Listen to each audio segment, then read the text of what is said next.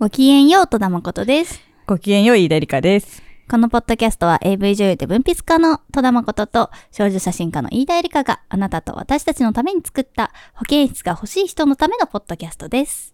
はい。わあ。わいやー、さっきまでさ、ー。うん。ちょっと何話そうかっていうのを、はいはいいつもね、ノープランで始めちゃってるんで、一回止めて雑談してたのね、うんうん今。そしたら長谷川さんが顎をこう触りながら、君たち最近どうだ？って言い始めて、キャラが違う。お父さんじゃんと思って。でもこう、どう、最近どうだ？って話さ、結構答えに困るなって思った。そうですね。うん。うん。素直に話せばいいってもんでもないしね。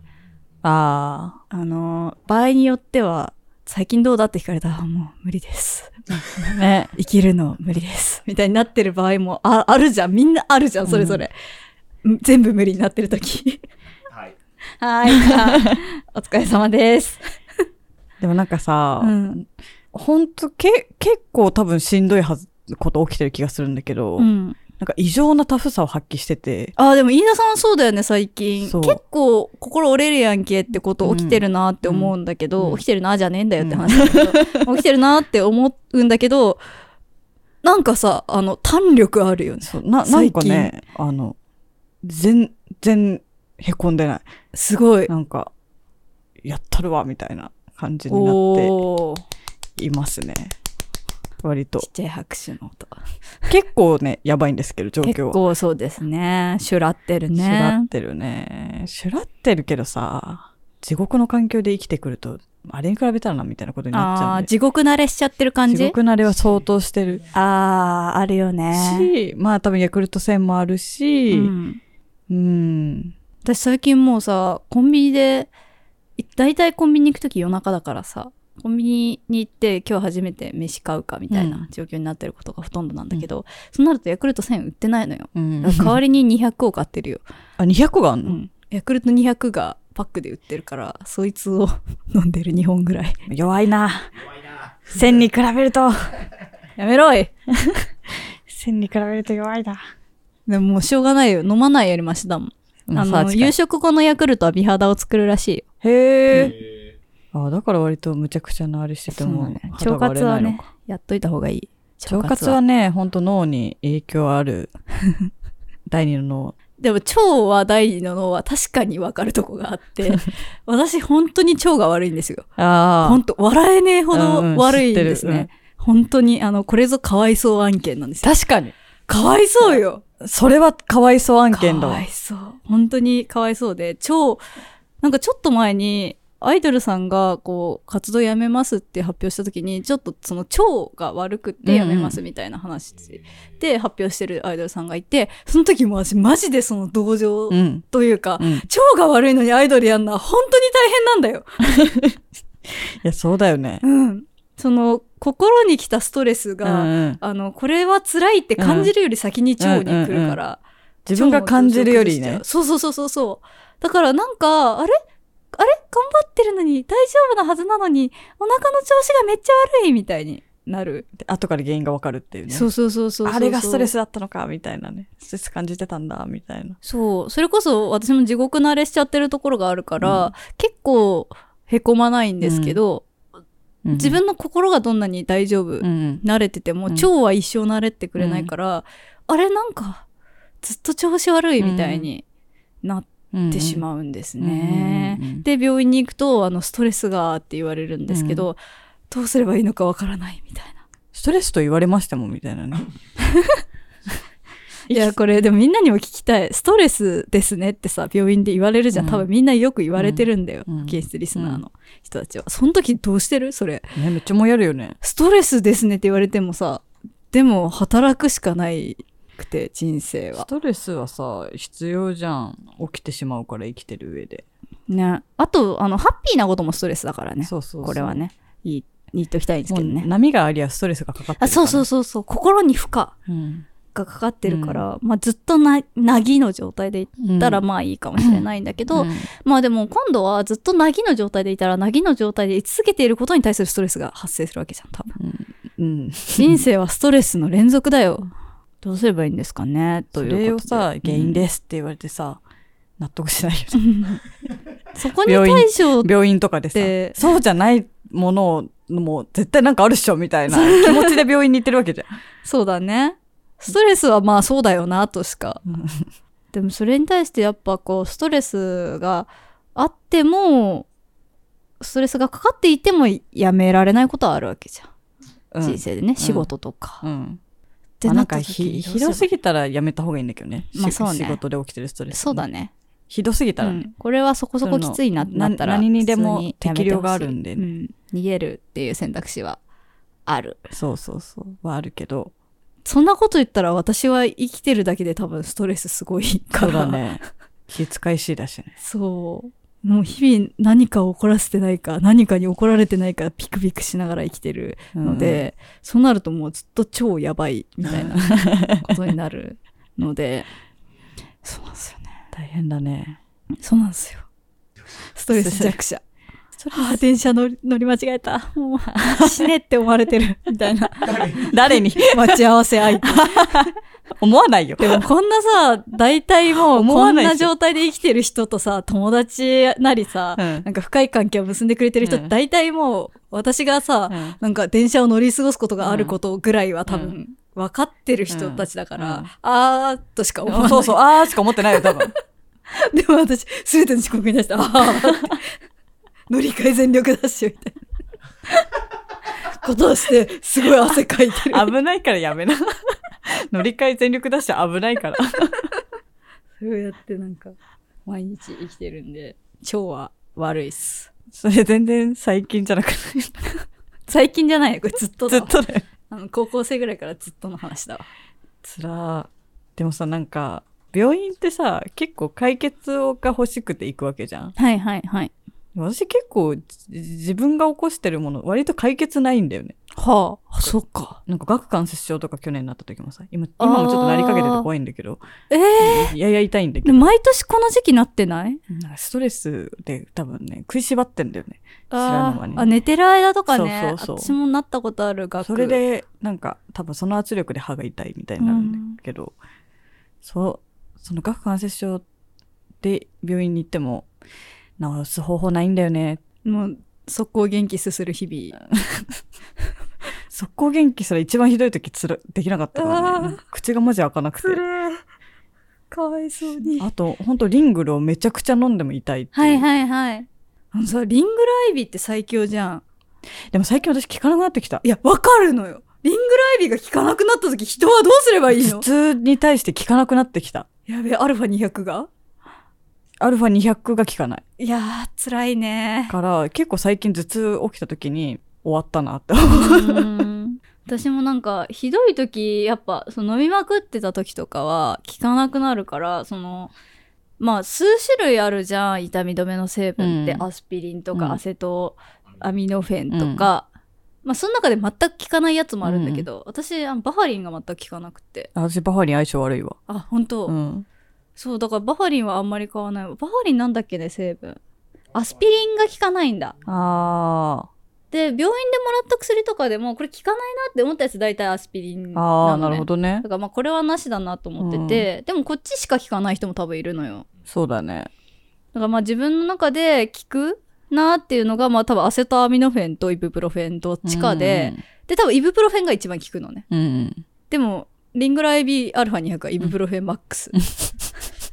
で、こればっかりやりすぎて、イブプロフェンが効かなくなると、いざという時死ぬなと思って、あの、次に効くアセトアミノフェンと交互に飲むようにしてああ、なるほどね。多分ね、去年その顎関節症やった時に、マジでマックスで飲んでたから慣れたんだよね、体が。ああ、なるほどね。じゃあ他の成分で効くやつ探すしかないね。まあできたらい痛くない方が。まあ、そ、それはそう。うん、それはそう。ロキソニンとかね。うん、ロキソニン、そうね、ロキソニン。ロキソニンは確かね、アセトアミノフェンが入ってる気がする。アセトアミノフェン系か。うん。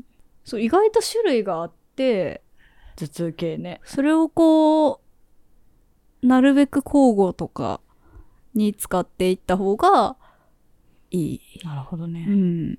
五苓散をなるべく飲むようにして、ああ、漢方ね。日々、そうね。西洋医学効かなくなったらもう東洋東洋でですね。体質から変えるっていう方法もあるもんね。でもなんか、陶器芍薬散ああ、合わなかったって言ってたね。めちゃくちゃ合わなかったね。な、なぜかめっちゃ胃が痛くなってしまい。あらあらあら。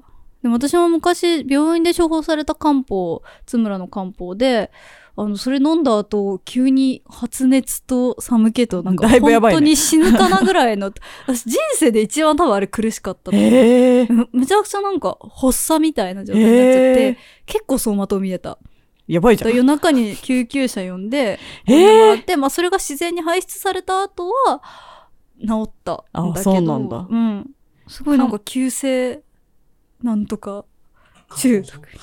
中毒みたいなことにあ、でも中毒的な症状になっちゃったんだ。て、そう、すごいこう、なんかアレルギー、アレルギーっぽい。ね。なんかすごく良くな。くなった時があって、その時もマジ泣きながらなんか、その時好きな音楽とかも、そのその時実家だったんですけど、なんかお姉ちゃんとかに流してもらって、うん。もう死ぬかもしんないから、この曲流して、流してもらって、深呼吸する。相当苦しいじゃん。苦しすぎて覚えてないけど、でも多分当時すごい好きなうん曲だったんだろうなとは思って、へえ。なんか、やたら死の準備が早い柳書きだった。これ、これ流して、ちょっとでも具合悪いと食べたい。生きれるじゃん。そんなこと言って。元気かよ元。気かよ。まあでも本当に辛かったんですよ。だからまあ漢方はね、結構体質の合う合わないあるから、無理せずだよね。そうですねう。ん。何の話しようってなった時最。近の話あ、そうです。うん。最近はね、なんか隣の部屋の工事の音がえぐい。あ在宅ワーク、工事つらい。あ。ああ。マジ？みたいな感じで音するから。うん。やっぱ、こう世の中ってのは昼間はさ、うるさくしていい手でそうですね。回ってるから。なんかたまにガシャーンとか言ってると大大丈夫かみたいな気がする。そうだよね。気になるよね。なんか私今日昼間すごい歩いてて思ったんですけど、はいはい。あのー今日昼間、事務所で、あのー通販買ってくれた方とかにサイン。書く仕事してて、うんまあ、サイン終わってからここに来るっていう話だったんですけど、うんちょっとハンギョドンの誕生日のグッズが今日発売で、うん。で、こう、今回結構さゆりちゃん単独のグッズが 結構あってですね、さでかいさゆりちゃん型のバッグとか、おめでとうございます。にマスコットとかがあって、もうこれ買えなかったらもう無理と思って、すごい、こう、ちゃんと計画的にサインをうん。やって、うん。よろしくお願いしますって言って、バーって出てきて、で、買ってきました。お疲れじゃあって話が全然話そうと思ったのと違う。様。違うよね。違ったよよかったねで終わっちゃったじゃん。やっぱサンリオキャラクター大賞に投票するために、私は今、スマイルを貯めてるとこなんで、え、貯めれば貯めるほど投票できるの？多分。じゃなくて、そうなんか今日歩いてる時に、原宿をね、あの、なんだっけ、未来、過去が未来を作ってるんじゃなくて、未来がそこにたどり着くため、ん？未来未来から逆算した現在うん。うん。っていう話があったじゃん。なんか、未来から、なんか過去に収束していくみたはいな。ニュアンスだった気がする。ら未来があるから今ができているうんみたいなうん話だよね。うん時になんか私の現在はこれ金沢に住むっていう未来から作られているんだろうか本当にって思ったの。うんうんで怖くなっうてん何をすればいいのか分かんなくなったのよね。うん金沢 R 不動産でも見たらいい？ええまあそっか。ここに住むんだってイメージを具体的にすることが大切だよね。物件を見てるっていう過去は絶対に未来その物件にたどり着くから。そうなん。絶対って言ったよね、今。うん絶対？本当に絶対ですか？絶対とかってあんま言わない方がいいのか。前回のなんかつく、治療法注意ワードかもしれない。確かに。絶対。でも割と言うな、私絶対あ、。本当？うん。いいんじゃない？なんか、結構、謎の自信あるんだよね、ずっと。ああ、でも飯田さんあるよね、謎の自信。うん謎の自信。根拠ない。そうだよね。私が関わるべきとか、なんかそういう謎の自信はある。うーん。直感が降り立った限りは。飯田さんって結構自分の直感を信じてるよね。うん。なんかその、なんかす世の中にさ、まあ、あまたの本やらさ、作品やらさ、うん。なんかあってさ、これ読まなきゃダメだよとかあるじゃん。なんか。あー、あこうるね。こういうのみたいな。これは通っとかないとみたいなのあるけど、うんなんか私は出会うべきものは絶対勝手に出会うって信じてるから、はいはいはいはい。巡り合う、巡り合いの方が信じてるから、で、しかもそれはタイミングが絶対必要で、うん同じ作品でも。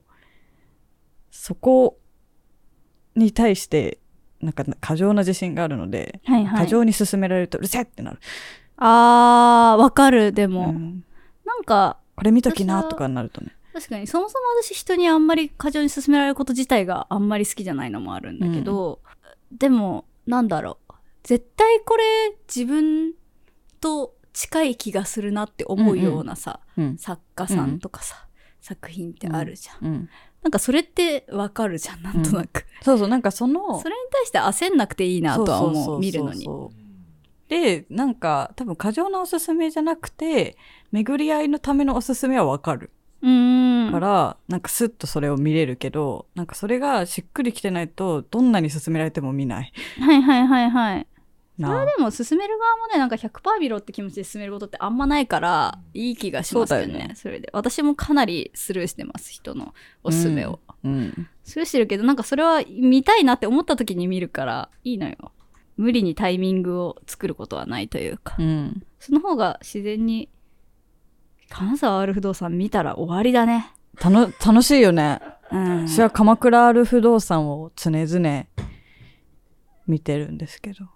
いやー金沢の川沿い住みたいたーいい。たーい未来に届けようとしたりしよそうだね。未来の私、見てる？う。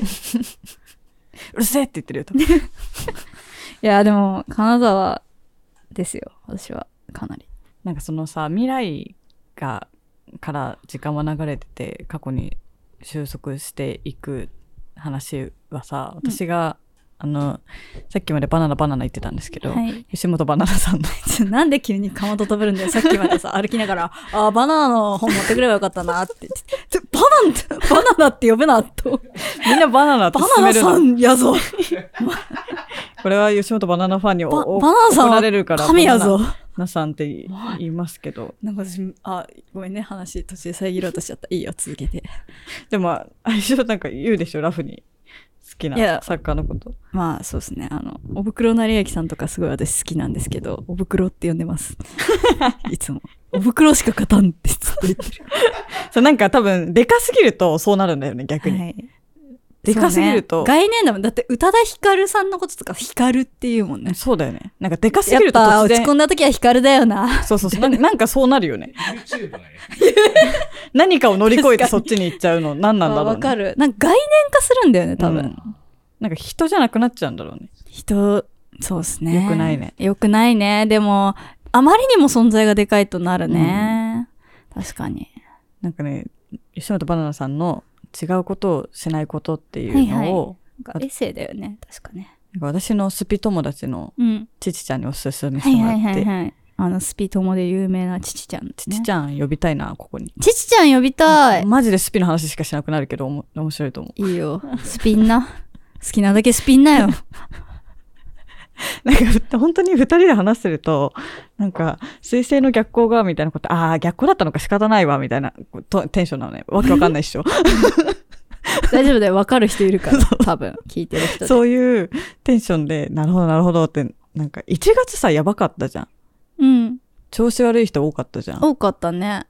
なんかね、そういうのがあったんですよ。逆光みたいなのがあっへて、ーちっちゃいに言われて、ああ、納得納得みたいな感じの。確かに1月みんな調子悪かったな星が良くなかったっぽいです。なるほどね。っていう話ができる。ちっちじゃい。2月は星が良かったんですか？2月はそうですね。結構調子良ったんだ。かったと思う。なんかその、ちちちゃんから勧められた、あの、なんかの連載なのか？なんかこうエッセイと、プリミチブさんっていう宇宙マッサージっていうのをやってる人はいはい。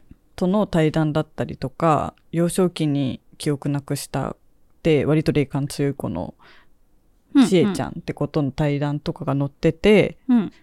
基本的に結構スピってるうん。うん。超面白かったですね。なるほどで。その中にも時間は未来から来てるみたいなうん、ことをバナナさんが書いてたりとか、なんか愛はエネルギーであるみたいな話とか、い。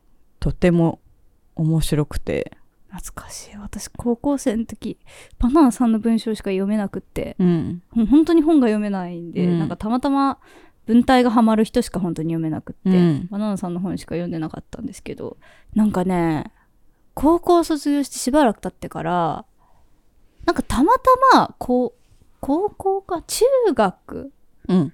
の時の同級生のうん。男の子に会って、うんで、ちょっとお茶したんだだけど、すごいいい子だなと思ってたの、私は。うん。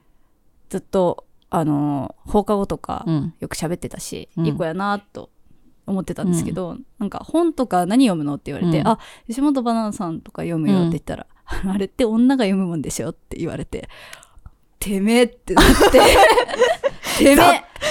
ちょっと思ってるナさんバカにしやがったなと思っ ちょってと、思ってるようになはぁってなって、マジないわと思って帰った。それはないね。それはないよね。女が読むもんっしょみたいなのは。ひどいと思って。ななんかその、なんだろう、すべての作家に言ってはいけないワードな気がするな。これは男の人が読むもんでしょもそうだし、うん。そうですね。うんなんか映画とかもやっぱその暴力描写があるもんだとなんか男性たちに向けたみたいに打ち出す人もいるけど、暴力描写がある映画が好きな女性もたくさんいるし、うんうんなんかすげえそれはね、うんうん。勝手だよね。なんか全てに失礼やなと思って、うん。なんだこいつと思った。それは、わーって記憶がもうめっちゃ蘇ってきた苛立ちが。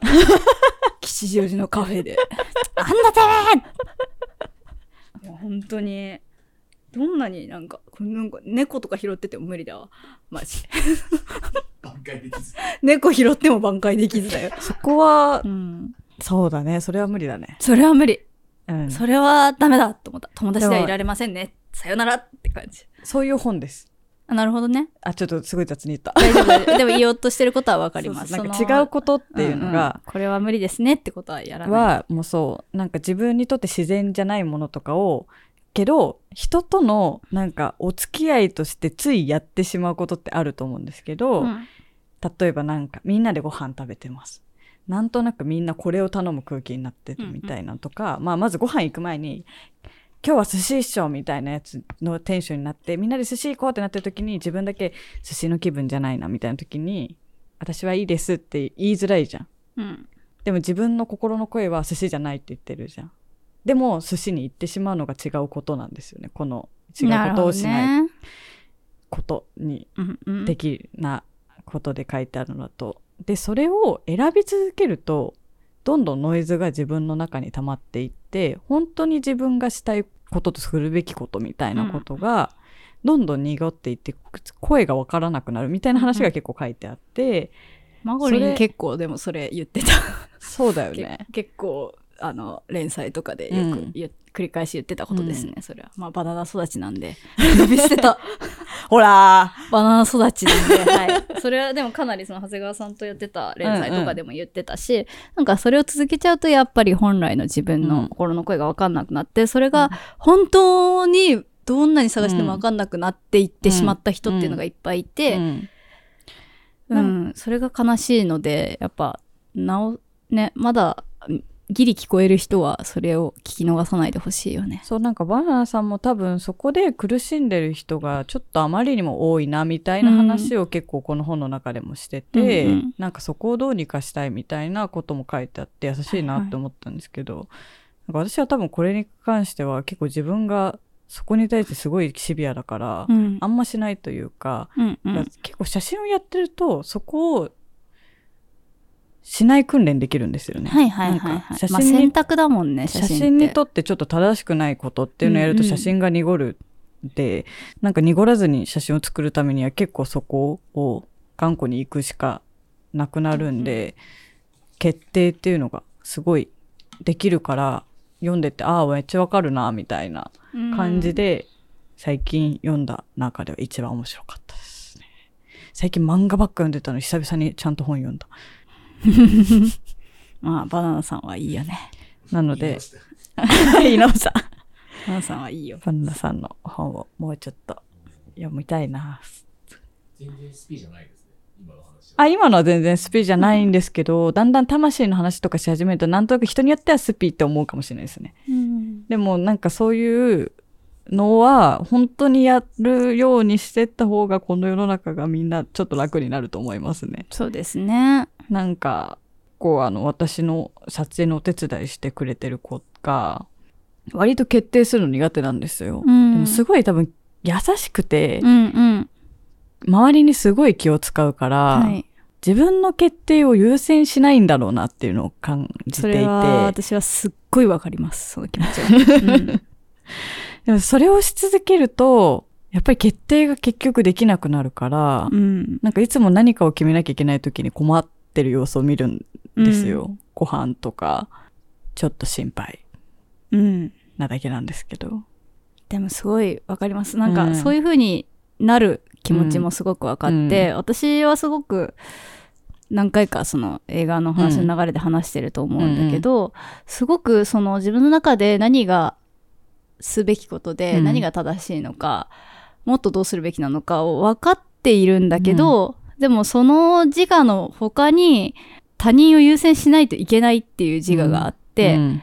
それは家庭環境で育ったものだと思うんだけど、なんか他人を不機嫌にさせないとか、なんか、うん、他人の手を煩わせるぐらいなら自分が我慢した方がいいとか、うん。そういう自我がかなり同じぐらいの強さであって、うんうんそれによってすごく私は魂が選ぶべき選択っていうのを阻害されてるっていう形で生きてるの。だから私がこうしたいっていう時って、すごく頑張って言ってる。っていう、いつも、あ、これ私すごい震えながら言ってるなっていつも思いながら言ってて、どうして自分がそうすべきだって思ってることを言うだけでこんなに怯えなきゃいけないんだろうっていつもすごく嫌になるんですよね。うんこれ本当ただ嫌になるっていう話。で、だから今その撮影のお手伝いしてる方が決定するのが難しい状態にいつも陥ってるっていうのめっちゃわかるなって思うと同時に、まあでもすごい、え、それは今も戦ってるさなかですか？私はいつね今もそうです。ああ、そっかそっか。そう。だから、うん、結構、こうしたらいいよとかはやっぱないんだ。こうしたらいいいいよ。あえーそうそう、同じ仲間として、あ、うん。こうしたらいいよ。こういうこういう風に頑張ってるかもとかは参考例としてあったりする。ああ。でもそれは、直接で伝えにくいことは、LINE で言うとか。ああ、なるほどね。うんあの、一旦言葉ではこう言えなかったあ、けど。やっぱりちゃんと伝えなきゃな、みたいなのは、まあ、一回置いて、LINE とかで言うとか。言葉で、書き言葉で言うみたいな。そうそうそうそう。他者を恐れてる人って、やっぱその他者がいる場が、うん。すでにプレッシャーになってるから、なるほどね。うん。手紙とか。そうそうそうそう。私の言葉が発達したのはそれだからね、理由。ああ。書いてる言葉が発達したのは。そうそうそうそう。直接あの一人でできる時にはい言う。はいはい。人がその場にいると、もう言えん、なるほどね。言えなないになっちゃうから、るほどね。それはでも持っておいて、別の方法を持つ。うーん。うん。なんかすごいこれは、ある種、逃げ道というか、はいはいはいはい。卑怯なんだけど、まあ卑怯じゃないか。別に全然卑怯じゃないと、うん。めっちゃいいことだと思います。でもその場で、あの時この子にこれを伝えればよかったなっていうことが目の前で、例えば教室の中だと言えなかったことを帰ってから手紙にするとか、うんそういうことがすごく自分にとってはギリギリできる自分の保ち方というか、うん。自分は本当はこう思っていたんだなっていうのを、まあその最悪渡せなくても書き留めるだけでもうん。自我を保持できると思うし、うんうんうんなんかそういう人にとってはやっぱ人がいること自体が大変なことだから、あうん。の、確かに。そうそうそう、一人で自分の気持ちに向き合える時間とか、で、向き合った結果を本当に関わっていく人にそっと開示するとか、そういうやりとりしていくのがいいんじゃないかなとは。いい話。いい、いい話だね。確かに私はそういう面ではすごいサバイバーなので。そこで言えなかったってモヤモヤで終わるんじゃなくて、書いておくとか、するだけで心を置いてかないから。そううん。やっぱ言えな、言葉にできなかった思いってなかったことにされてしまうので、確かに。そう、なくなっていっちゃいかねないんですよ。うん大事だったのに。で、言葉ってある程度時間を巻き戻せるから、確かにうね。ん。それは使っていこうって感じですね。ね。うん。まあね、いろんな生きづらさがあるよね。多分、思ったこと全部その場で言っちゃう人の生きづらさもあるし。それはそれで生きづらいね。そうそうそうそう。それはそれで生きづらいんだよ。ちょっとライブすぎるよね。そうそうそうそう。でもそれもきっとあるだろうなと思う。バーって出ちゃってね。そうそうそうそうそうそうそう言葉はね、そう災いのもとなんでね。結言っ口か。たことって口は戻せない。から、そう。そう。それによって人傷つけちゃって落ち込むとかもあるかもしれないし、一回言ったことを訂正できなくなる人の生きづらさもあるし、すごく言葉をめぐる生きづらさはいろんな形があるなと思うんですけど。若かりし私は割とそうでしたね。あ、本当？何でも言っちゃう全部だし。うん。あるよね、そういう時期。本質、なんだ、本当のことだからって何でも言っていいんじゃないんだなとは学んだ。はいはいはいはいはい。うんそれマジさ、なんか、大人になってからさ、こういうのは良くないよなって思い直すことっていっぱいあるけど、渦中にいるとわかんないよね。よねそうなんだよね。でもそこでね、いろんな摩擦があって学ぶからね。そうだね。人ってそうだよね。なんか渋いな。渋い、今日、今日し、そうですねなんか渋渋めなそうです色合いね。の。まず、今そのちょっと映画の話出ましたけど、映画の線で盛り込んだ方がいいと思います。そうだ。タイミング的には。そうですね。はい。えー4月1日から、あれ、今、今でいいんだ。後でもいいけど、そうですね。まあいいんじゃないですか。入れとくか一回。